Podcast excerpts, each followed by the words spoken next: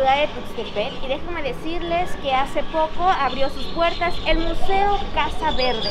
Así es, que está ubicado precisamente, como ya lo mencioné, aquí en San Juan Bautista, Tuxtepec. Y el día de hoy quiero que me acompañes a ver qué es lo que podemos encontrar. Vamos a platicar con los encargados, con los que nos van a estar guiando y por supuesto nos van a estar mencionando qué es lo que podemos encontrar aquí precisamente en este museo. Ven, vamos a echar un vistazo. Bien, vamos a platicar precisamente con eh, pues bueno, uno de los promotores culturales de aquí también de la región de la cuenca del Papaloapan. Y bueno, les hablo de mi amigo Tomás, que pues bueno, él también es una persona que pues bueno, ha sido promotor por varios años dentro de la región de la cuenca del Papaloapan y por supuesto aquí también en la ciudad de Tuxtepec. Así que bueno, nos vamos a dirigir con él y vamos a platicar y que nos cuente un poco de este museo.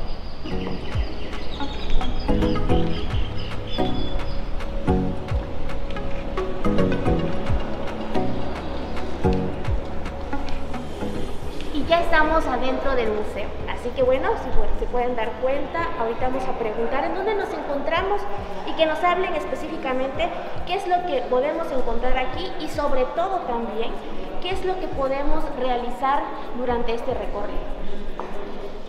Ya les mencionaba que, pues bueno, uno de los promotores culturales, sobre todo también quien es parte de este museo, encargado de este museo también y que conoce, por supuesto, cada una de las áreas, es mi amigo Tomás. Muy buenas tardes. Hola, buenas tardes, Javi. Gracias por visitarnos y bueno, pues aquí estamos a tus órdenes. Pero te voy a preguntar, ya le decía yo a las personas que pues bueno, eh, que acabo de invitar pues para que ingresemos aquí, que ya estamos aquí adentro dentro del Museo Casa Verde, pues preguntar precisamente qué podemos encontrar y dónde nos encontramos precisamente ahorita. Bueno, en este momento nos encontramos en la sala arqueológica.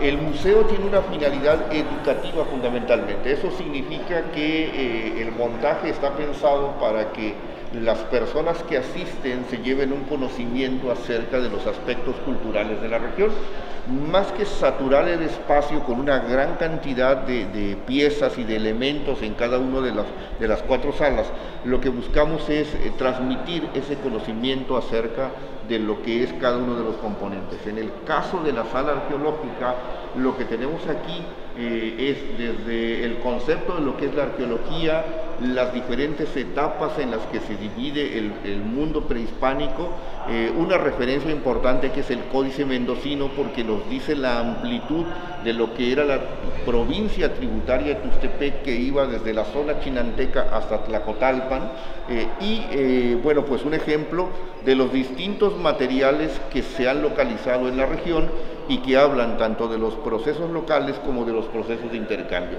Esos materiales están contenidos en esta vitrina, que es la vitrina principal.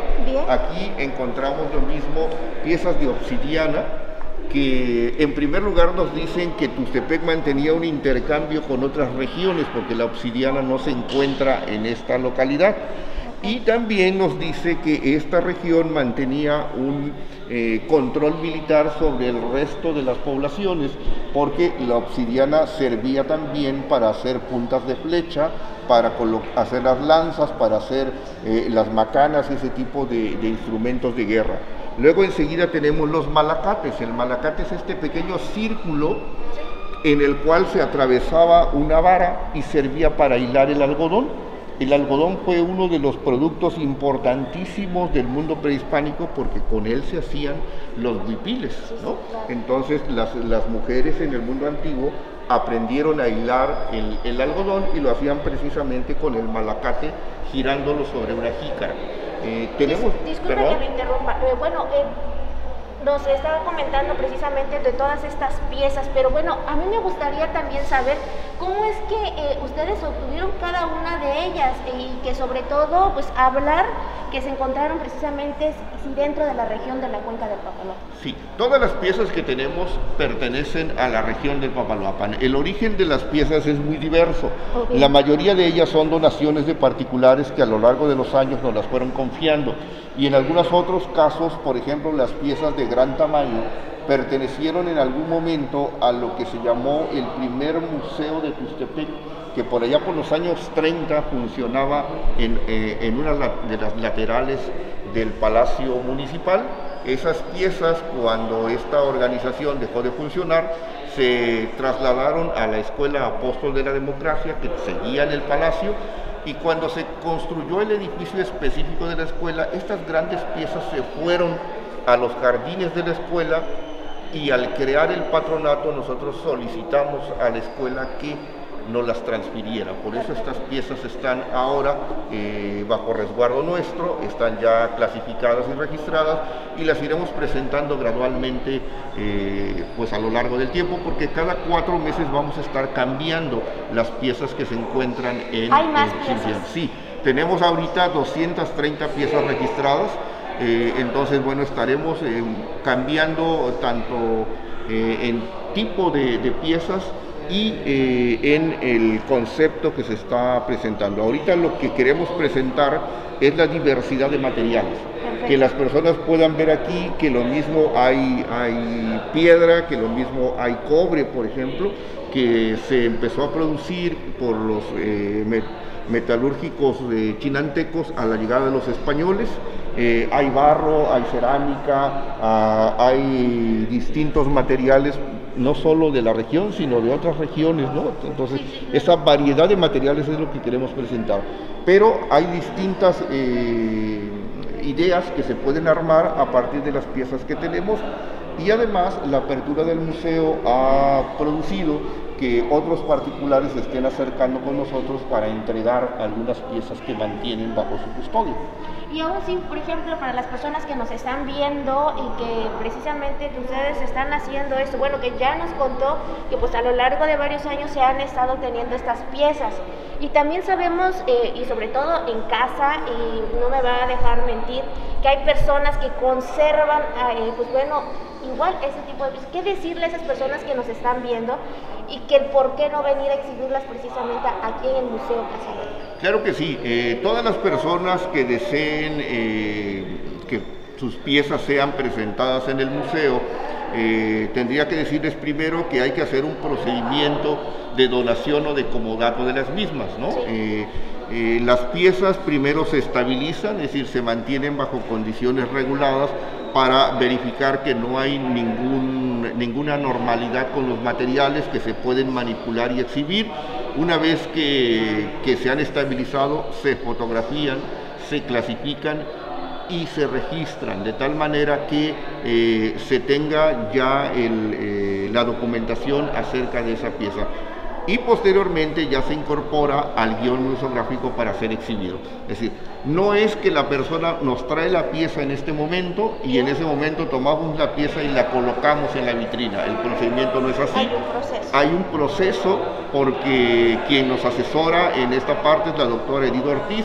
Ella es especialista en temas arqueológicos de la Universidad Nacional, entonces, eh, bueno, pues es quien, quien lleva el procedimiento para poder incorporar las piezas a exhibición. Y si lleva algún tiempo, y repito, en este momento la vitrina está llena. Tendrá que esperarse a los cuatro meses para poder incorporar nuevas piezas. Entonces no es inmediato, se requiere de un procedimiento para poder eh, presentarlas. Perfecto, pues bueno, ya escucharon y ya observaron precisamente un poco eh, referente a las piezas que nos acaban de mencionar, eh, pues qué es lo que ustedes pueden encontrar precisamente en esta área, en esta área arqueológica. Pero bueno, hay más dentro del museo. Claro que sí, hay más. Vamos a verlo. Vamos.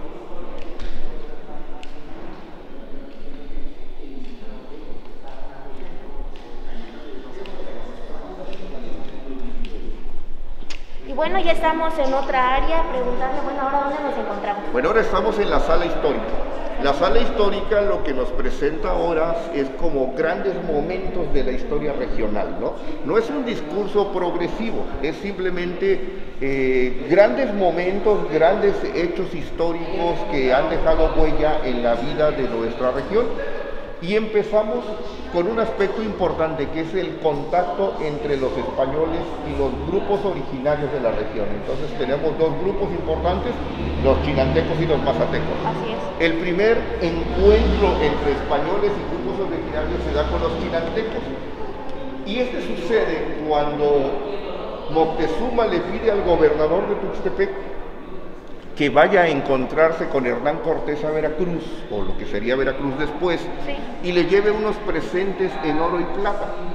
y ellos le llevan dos discos, un disco de oro y un disco de plata. Le piden que se retire, que se regrese, que ese es un obsequio que le envía el emperador Moctezuma. Sin embargo, cuando los españoles ven el oro, el efecto es el contrario.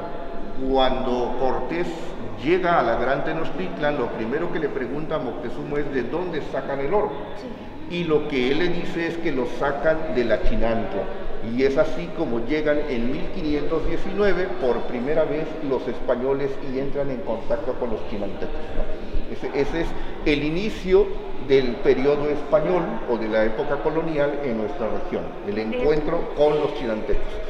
El otro grupo importante son los mazatecos. En el caso de los mazatecos, la referencia que tenemos para este encuentro es el lienzo de San Pedro Izcatlán. En el lienzo de San Pedro Izcatlán tenemos aquí una reproducción. Hay una figura central, un conjunto de personas, es, un momento bautismal donde hay personajes españoles y personajes indígenas.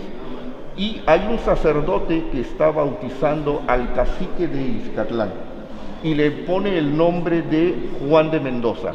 Este, este personaje religioso se llamó Fray Luis de Valiojo y el, códice nos dice que este evento se realizó en 1521. Entonces, los chinantecos entran en contacto con los españoles en 1519, dos años después, en 1521, los mazatecos entran en contacto con los españoles.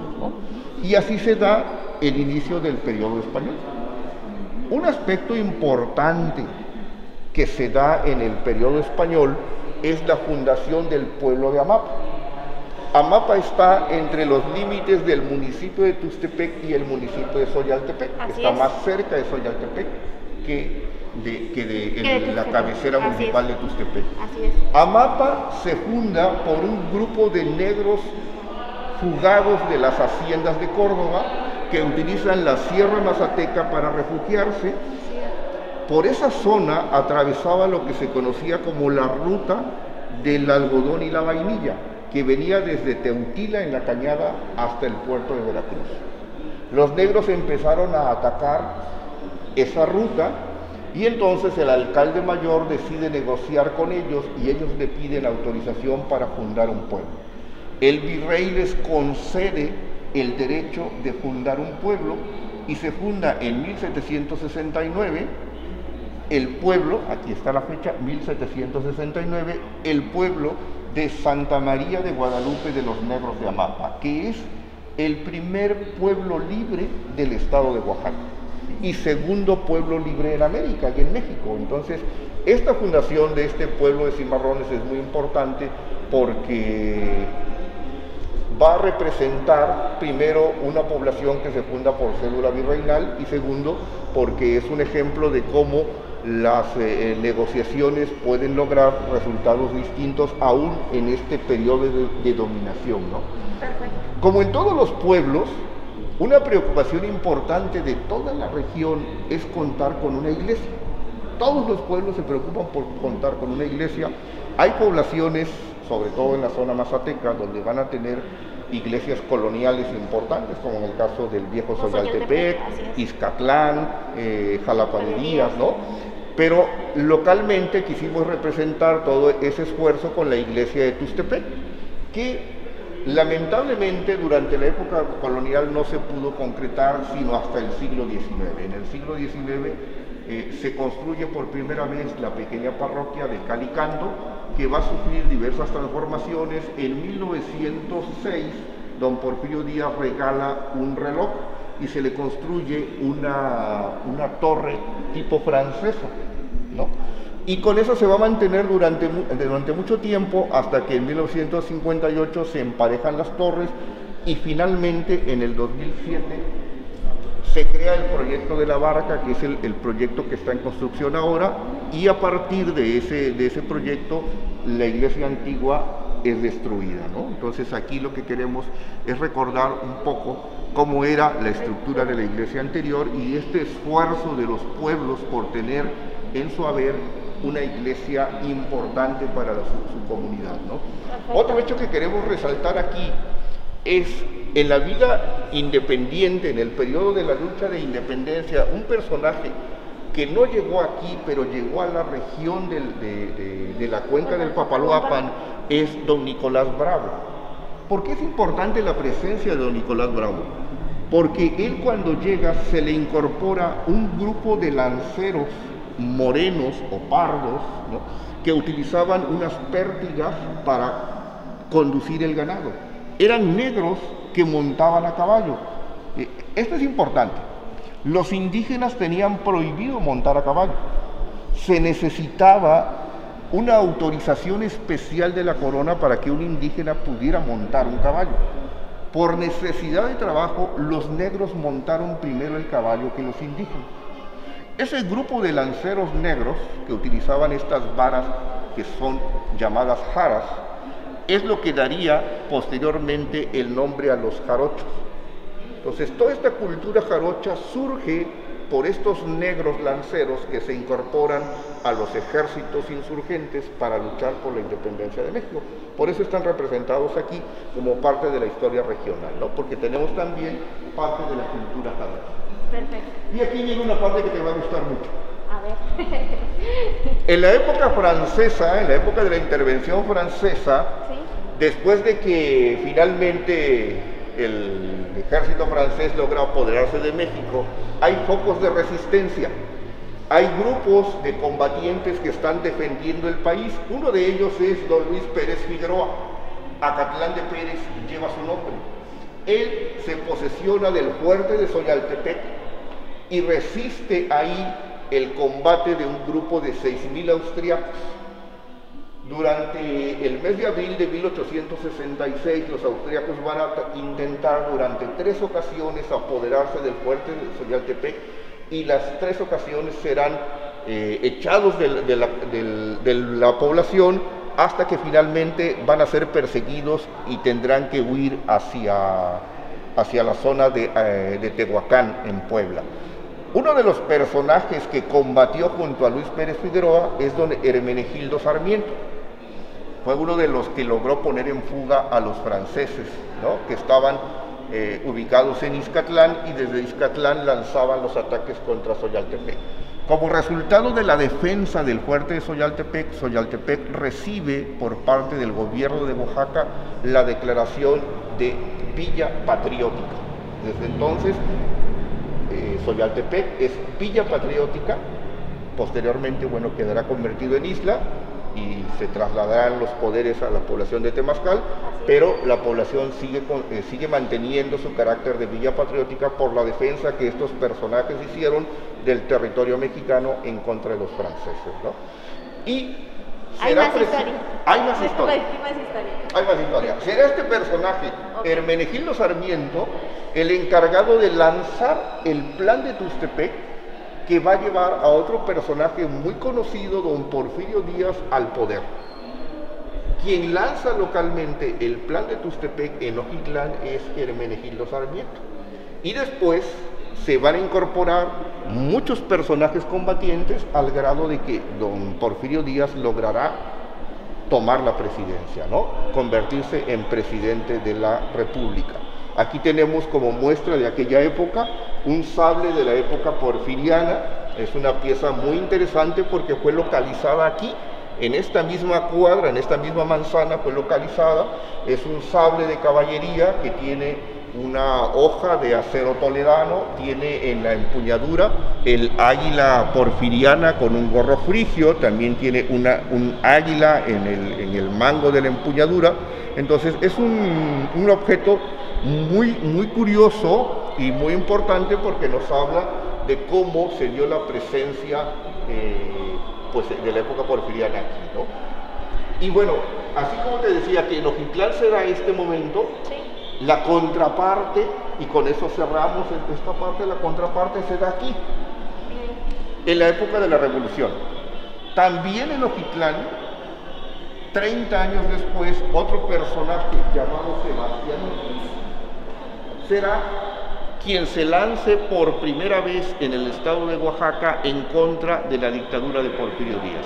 El inicio de la Revolución Mexicana en esta región se da con Sebastián Ortiz, en la población de Ojitlán. El, el, primer levantamiento armado, el inicio de la Revolución Mexicana en el estado de Oaxaca, se da en esta región. Y esa es la idea de esta sala. Pues Mostrar grandes momentos, grandes momentos de la historia.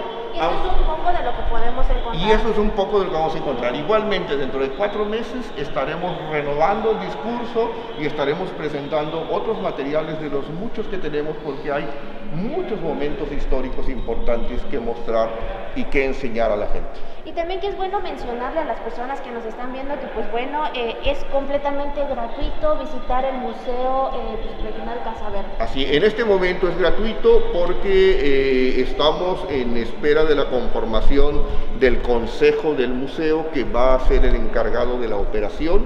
Nosotros como patronato en este momento lo estamos operando, pero no es nuestra función o no será nuestra función, sino que fundamentalmente eh, nuestro trabajo es la edificación de la obra y tendremos que ceder la administración a un comité.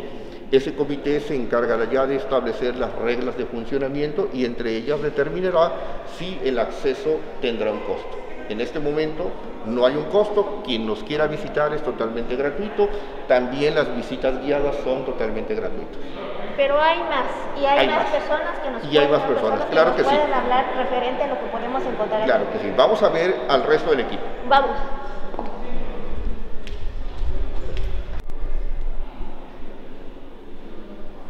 Y bien, como ya lo mencionaba, pues bueno, dentro del museo hay diferentes zonas. Y pues bueno, nos encontramos con uno de los guías. eh, ¿Cuál es tu nombre?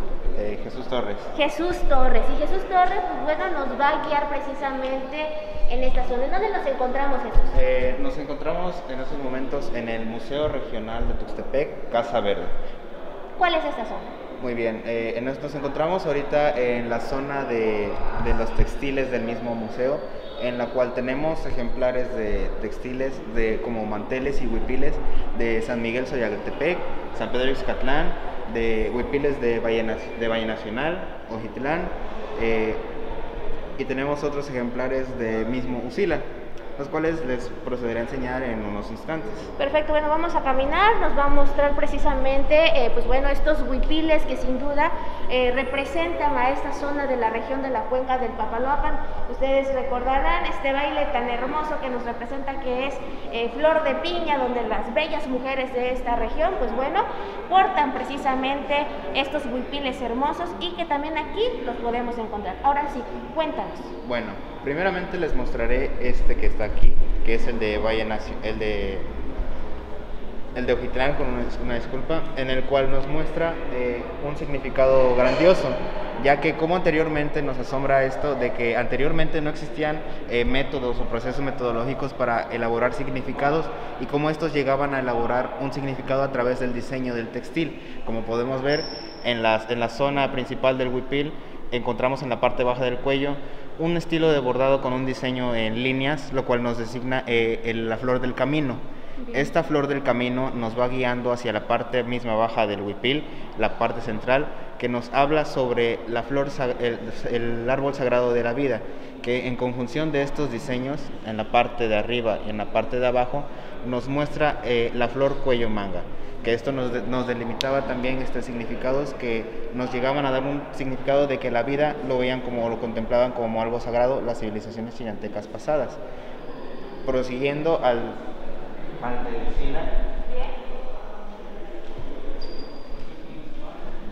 procediendo al Lucila, en la parte igual baja del cuello, tenemos un rombo con las líneas eh, de alguna manera con diseños de caracoles escalonados.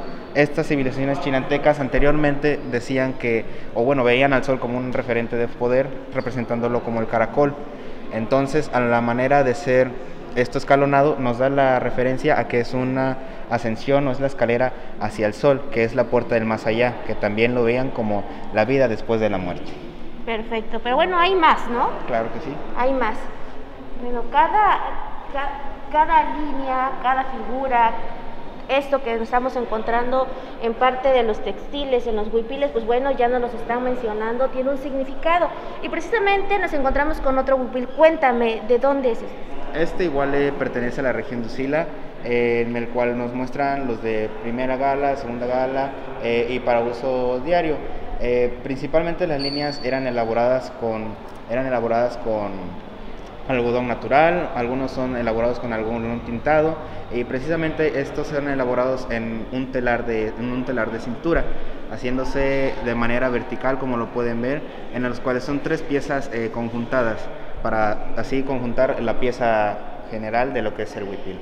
Perfecto.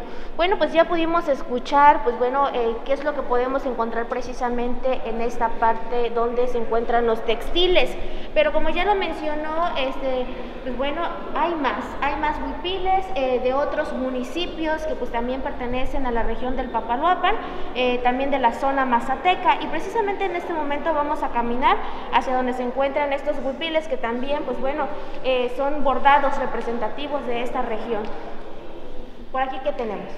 Tenemos eh, un huipil de Valle Nacional en el cual nos muestra uno de los bueno, diseños más complejos en cuanto a elaboración, ya que primeramente eh, esto es un estilo de bordado en telar, en el cual primeramente para la elaboración de estos diseños se debe de elaborar por primera parte lo que es el telar, lo que es el fondo del mismo huipil. Esta parte blanca que es donde va a ir eh, telado del mismo diseño, primeramente se debe elaborar. Como pueden ver, hay partes en las que se llegan a observar pequeños puntos, pequeñas incisiones o faltantes de material, pero esto es en propósito para una, de una manera ahorrativa para el mismo material, lo que esto también puede llegar a delimitar el precio de estos huipiles. Como se sabe, algunos huipiles llegan a costar desde los 5 mil hasta los 25 mil pesos, dependiendo qué tanto material, el tipo de, de algodón en el hilo y en el material que utilicen y prácticamente la técnica, ya que estos el mismo bordado se va elaborando en algunos casos al mismo momento que van elaborando el telar o luego existe el bordado sobre telar. Perfecto. Y bueno, este, seguimos, continuamos con más. Hablábamos de los otros huipiles de la zona mazateca. Eso eh, que nos acaban de mencionar es de la zona chinanteca. Pero bueno, ahora vienen eh, lo que son los de la zona mazateca, que recordemos que son los municipios de San Pedro Escatlán, Jalapa de Díaz, y Soyaltepec. A ver, cuéntanos eh, con qué huipil nos, con qué nos encontramos. Nos encontramos con el de Jalapa de Díaz, en el cual nos muestra detalles eh, donde podemos ver el tipo, lo, bueno, las tintes que ocupaban para los mismos eh, colores, en el cual es el naranja, el verde, o algunos estilos de otros colores que en algunos aspectos eran el rojo o entre otros. Principalmente el estilo de bordado de, bueno, de elaboración del huipil en estas etnias mazatecas son en, un aspecto tanto horizontal, que es lo que los distingue de lo mazateco a lo chinanteco. Eh, principalmente también añaden otros estilos junto con otros materiales como los listones y los solanes, que también les da la caracterización de las diferentes etnias. Perfecto. Ahora por acá vamos a seguir caminando, seguimos hablando de la zona mazateca. Ahora con qué huipil nos encontramos? Nos encontramos con huipiles de Soyaltepec, de San Miguel Soyaltepec, que de igual manera llegan a tener en tanto el diseño alguna similitud con los de Jalapa de Díaz, pero mantienen esta misma, este mismo estilo de bordado y se llega a observar el bordado sobre telar. El telar hacemos no siempre referencia a, que esto es elaborado en telar de cintura, sino que también el telar hace referencia a la base del mismo huipil. Como podemos ver, esta es una base más uniforme, en la cual eh, elaboran el bordado sobre este mismo, el típico bordado que se conoce, que es el hilo, eh, lo vamos atravesando a través de la tela, para que este mismo hilo quede por encima de, de la anatomía del huipil, que por eso mismo se le denomina bordado sobre telar y tenemos la misma estructura de elaboración de una tanto horizontal y este es un tanto más unificado. Perfecto. Y hay otro huipil más con, el que, pues bueno, eh, concluimos de los huipiles que podemos encontrar precisamente en este momento aquí en el museo. ¿Qué huipil tenemos? Tenemos igual de, eh, pertenece a la misma región de San Miguel Soyaltepec y pues más que nada tenemos una misma explicación que les podría dar del anterior que vimos, ya que conserva, eh, bueno, cambiaría un tanto el estilo del color, ya que podemos ver tintes más negros, un, un tinte más blanco en cuanto al telar, y pues los solanes y el estilo de, de, los, de los listones pues prevalece, prevaleciendo el típico o la misma característica que estos huipiles mazatecos contienen en su diversidad. Perfecto, pues bueno, ya pudimos escuchar qué es lo que podemos encontrar precisamente estos huipiles, estos textiles, pero también si se pueden dar cuenta alrededor podemos también encontrar este desde centros de mesa, así como también manteles que también están bordados precisamente con, pues bueno, eh, bordados, ya sea con algunas figuras representativas, tanto de la zona mazateca como de la chinanteca, que nos los acaban de explicar en los huipiles que, pues bueno, nos acaba de hablar nuestro guía el día de hoy. En este momento, pues bueno, estamos viendo precisamente estos manteles que, pues bueno, son, eh, se pueden poner precisamente en, en el centro de mesa, en la mesa, pues para poder tener un poco de lo que es nuestra región de la cuenca del Papaloapan.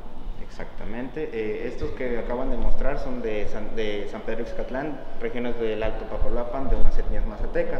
Y como lo pueden ver, estos son elaborados sobre manta, en un fondo de manta blanco, eh, elaborados en el, tanto el diseño con hilo de tinte rojo, en el cual pues lo pueden ver predominando en la abarcación de todo el cuerpo de, del mantel. Pues bueno, así es como bueno el día de hoy nuestro guía, que el cual agradezco mucho nos haya pues bueno proporcionado la información sobre los textiles y de lo que podemos encontrar precisamente en esta área aquí en el Museo Regional. Pero bueno, hay más y ahorita vamos a saltar para la siguiente fase donde pues bueno nos van a estar hablando sobre más temas y sobre todo qué es lo que podemos encontrar en esta área. Entrando en la zona de la vainilla de la Chinantla, encontramos información de una parte de la gran biodiversidad y riqueza eh, biodiversa que tenemos en la región de la Chinantla. Eh, en este caso les hablaré sobre la vainilla, que esta vainilla se produce en la región de Usila. La vainilla es una planta de orquídea trepadora, la cual se enreda en árboles, los cuales se les denomina tutores, que más adelante se los mostraré en la parte afuera externa del museo. Eh, Principalmente, como es una planta orquídea, este, esta suelta botones en una predominancia eh, abierta. Y principalmente, esta, esta planta es una de las plantas más quisquillosas o que deben de tener un cuidado muy especial, ya que esta misma planta te va haciendo una serie de requerimientos que debes de cumplir y si no las cumples pues no te da su fruto, no te da su flor, lo que pues no nos brindará la vainilla.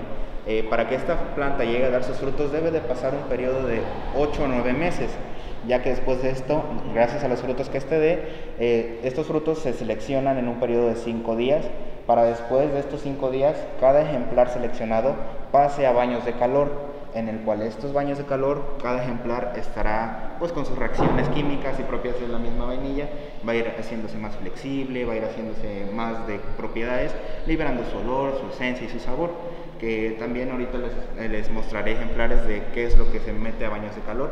Y esta vainilla, como podemos ver aquí, tenemos ejemplares de lo que la en central es la vainilla pompona. La que prosigue del lado izquierdo, de mi lado izquierdo, es la vainilla, la vainilla planifolia rayada. Y la que tenemos al final del lado derecho es la vainilla planifolia colibrí. Se les denomina de estos, de estos aspectos o de estos nombres porque las mismas vainillas, las plantas de la vainilla, eh, presentan ciertas características que es lo que se doten de estos nombres. Por ejemplo, la colibrí eh, se les denomina así porque el colibrí es el principal animal, el único animal que logra que esta misma planta pueda iniciar su proceso de, de producción. La polinización es lo que hace que esta misma planta pues, pueda empezar a dar frutos y que el colibrí es el único animal que lo hace. Perfecto. Ahora tenemos más imágenes y de lo que nos comentabas precisamente en este momento. Cuéntame. Muy bien. Eh, primeramente, para, la, para el cuidado de esta misma planta podemos ver aquí ejemplares de las mismas plagas. Eh, para que esto no suceda, la misma planta debe tener un cuidado en un año, en un periodo de tres o cuatro veces al año, para verificar precisamente que no haya este tipo de, este tipo de plagas o cualquier daño dentro de la, de la misma plantación, ya que esta debe de ser dejada en la naturaleza en algunos aspectos, pero chequeada constantemente, que reciba la, la suficiente sombra, esté en, en, temperaturas de 25 a 30 grados centígrados, que es la temperatura que le gusta a esta misma planta, y pues que esté dentro de una sombra natural y no reciba demasiado sol, ya que eh, en esta zona como es una calurosa, no se estaría dando y en las regiones altas, ya que debe estar en una altura de 400 a 800 metros sobre el nivel del mar para poder crecer, pues precisamente esto se debe estar checando constantemente. Les comentaba que los tallarines o los productos que se someten al calor son estos, que muestran ya son mostrados de este color gracias al calor a los que son sometidos. Estos se chequean constantemente porque se deben de verificar que lleguen a la flexibilidad deseada y que ya muestren las mismas propiedades de olor y de sabor prácticamente. Perfecto. Nos decías que pues bueno, en la parte en la parte de afuera podemos encontrar que pues bueno, ya hay también este, la parte de lo que es la vainilla, pero que cabe mencionar que también esta área eh, pues bueno, no solamente se va a estar hablando específicamente eh, de la vainilla, sino también va a haber un cambio cada tiempo. Eh, cada cuatro meses se hablará sobre otra región invitada, en este caso Usila fue la primera región invitada y estarán invitándose próximamente otras regiones a las cuales pues se les invita si gustan venir obviamente las puertas estarán abiertas para todo público para que vengan a conocer más sobre la cultura biodiversa que tenemos en la región de la Chinanta y en otras comunidades para que no únicamente se, se conozca una sola región sino todas las que abarcan todas las zonas mazatecas y chinantecas del estado y pues bueno, es aquí donde pues bueno concluye eh, lo que es eh, lo que se está exhibiendo dentro del Museo Regional Casa Verde. Preguntarle pues bueno los horarios, cómo eh, pues bueno pueden venir las personas que nos están viendo, de qué horas a qué horas y los días. muy bien, se puede venir todos los días en un horario de en la mañana de 10 a 2 de la de 10 a 2 de la tarde y desde la y en la tarde desde las 2 de la tarde a 6 de la, de la noche, tarde-noche. En ese es el horario disponible, en el cual podrán entrar a disfrutar de una visita guiada por nosotros, los guías, eh, y dentro de la tienda, porque contamos con una tienda en la cual podrán ver este, de productos eh, elaborados con productos artesanales como ámbar, eh, de oro, algunos otros elementos, eh, pero que también tienen algún valor emblemático, ya que también están ofertando huipiles, los cuales se pueden llevar a sus casas claramente cuando vengan a visitarnos en esta, en esta zona. Pues bueno, agradecerte que nos hayas bueno, eh, comentado y sobre todo al público que nos está viendo, platicado qué es lo que podemos encontrar precisamente aquí en el Museo Regional Casa Verde, que se encuentra, pues bueno, como ya lo mencioné, ubicado en la ciudad de Tuxtepec de San Juan Bautista. Y pues bueno, muchas gracias. No, a ustedes, gracias.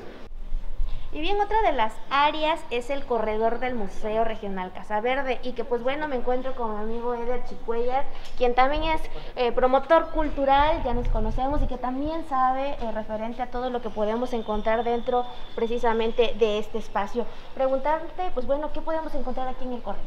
Así es, pues bueno, mira, una vez que ya recorrieron las cuatro salas del museo, uno sale y nos encontramos aquí con este corredor en donde mes con mes van a estar exponiendo los diversos eh, municipios. Por ejemplo, en este primer mes de marzo está eh, una exposición de San Felipe Usila. Ellos eh, hicieron su demostración con el caldo de piedra, trajeron artesanas, el telar de cintura. vino el grupo folclórico a mostrar el jarabe usileño vino un trío a cantar en Chinanteco y cada fin de semana tendremos diversas actividades aquí en el museo eh, con los amigos de San Felipe Usila. Ya el próximo mes será invitado otro pueblo, que bueno, ya nos adelantamos, el próximo mes será un pueblo mazateco, así se van a ir alternando. Será San Felipe Jalapa de Díaz, les adelantamos. Y esa es la idea de que durante todo este tiempo todos los pueblos de la cuenca del Papaloapan participen. Y bueno, también tenemos aquí una palapa en donde va a servir de cocina tradicional. Como les mencioné, San Felipe Jalapa de Díaz hizo su presentación del de el caldo de piedra aquí en esta palapa, en esta cocina y bueno, ya a los próximos pueblos les tocará presentar algo de su gastronomía y es así como pues, se van a ir rotando los diversos municipios que forman parte de la región de la cuenca de Papaloapan.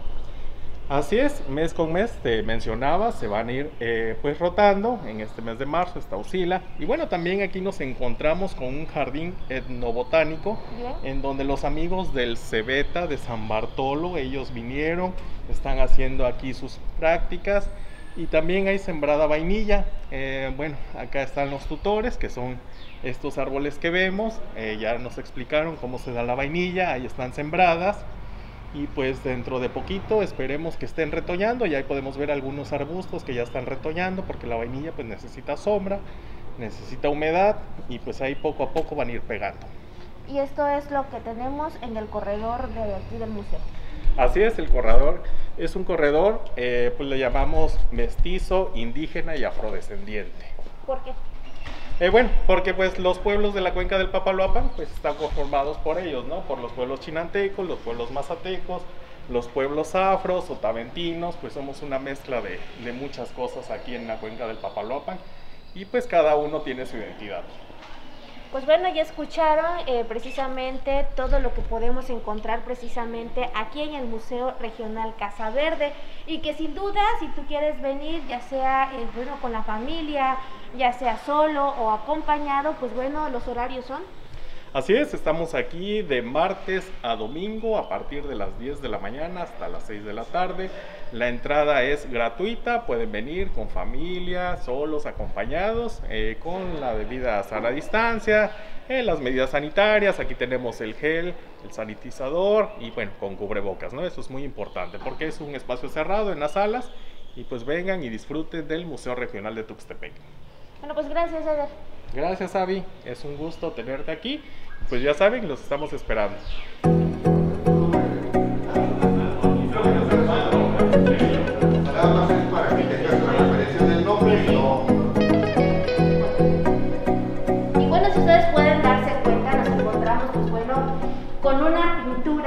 Pues bueno, de María Elba García Chávez, esta alegoría de la Casa Verde, que la verdad, pues bueno, es algo muy representativo, ya que, pues bueno, para las personas que no tuvieron esa oportunidad de conocer cómo era anteriormente o cómo fue entregada precisamente la Casa Verde, este, este museo regional, pues bueno, ustedes lo puedan ver eh, precisamente a través de estos lienzos en donde pues bueno podemos checar eh, cómo estuvo la estructura eh, alrededor, eh, que también sabemos que pues bueno, uno de, la, de, de- de algo que nos representa también dentro de la región, pues bueno, es el oro verde, el plátano, así como también pues bueno, muchísimas cosas más que sin duda representan a la región de la cuenca del Papaloapan y sobre todo en esta zona aquí en el municipio de San Juan Bautista Tuxtepec. Así que si ustedes vienen al museo también van a poder eh, eh, preguntar o si se están preguntando precisamente en este momento cómo fue entregada precisamente este pues bueno esta casa verde o por qué el nombre pues bueno lo podemos ver precisamente a través de este lienzo que pues bueno eh, lo interpreta a través de la pintura pues bueno eh, esta pintora eh, que es María Elba García Chávez. Es así como nosotros podemos notarlo precisamente y que podemos encontrarlo aquí dentro de este museo regional.